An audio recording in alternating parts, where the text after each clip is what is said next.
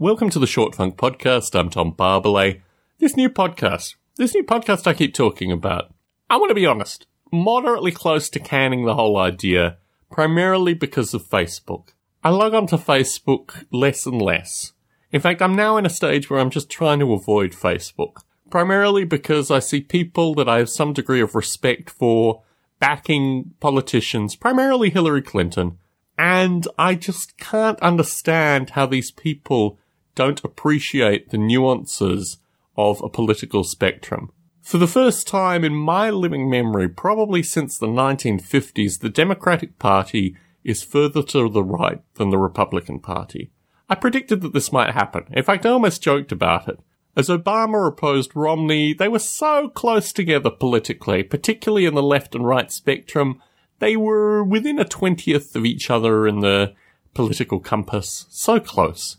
And I projected that the Democrats would move to the authoritarian right. They've dropped down a little bit in terms of the authoritarian part, but they've certainly moved much further to the right under Clinton, making them the right wing party of choice in the US. Of choice? Well, making them the more right wing party in the US.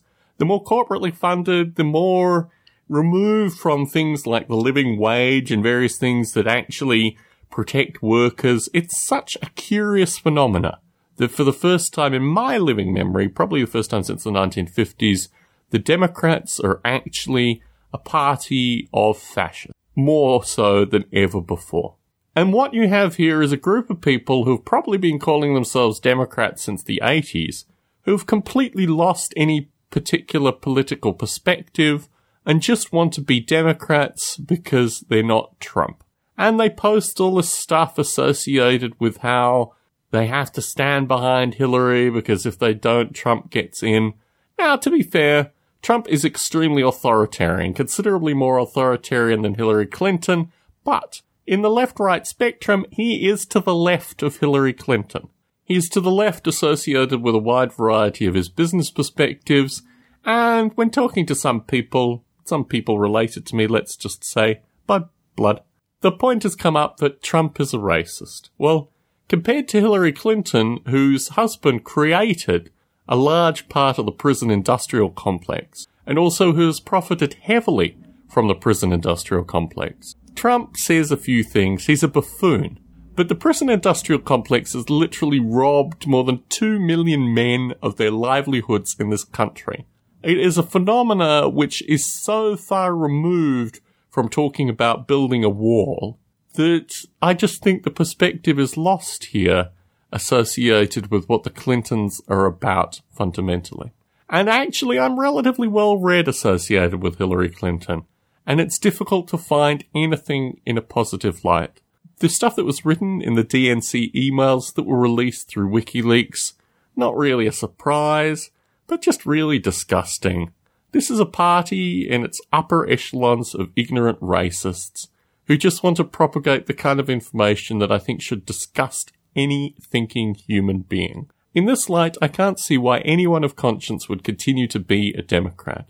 It strikes me that this party is morally bankrupt, and people need to gather together to form a new party, or just start doing what I'm doing and talk actively about the next political system that has to occur. In this light, I will be starting the new podcast relatively shortly, but please bear in mind that I have a certain amount of distress, to a lesser extent duress, associated with doing this podcast at this time, and it's actually quite difficult to record an intro based on what I'm seeing currently.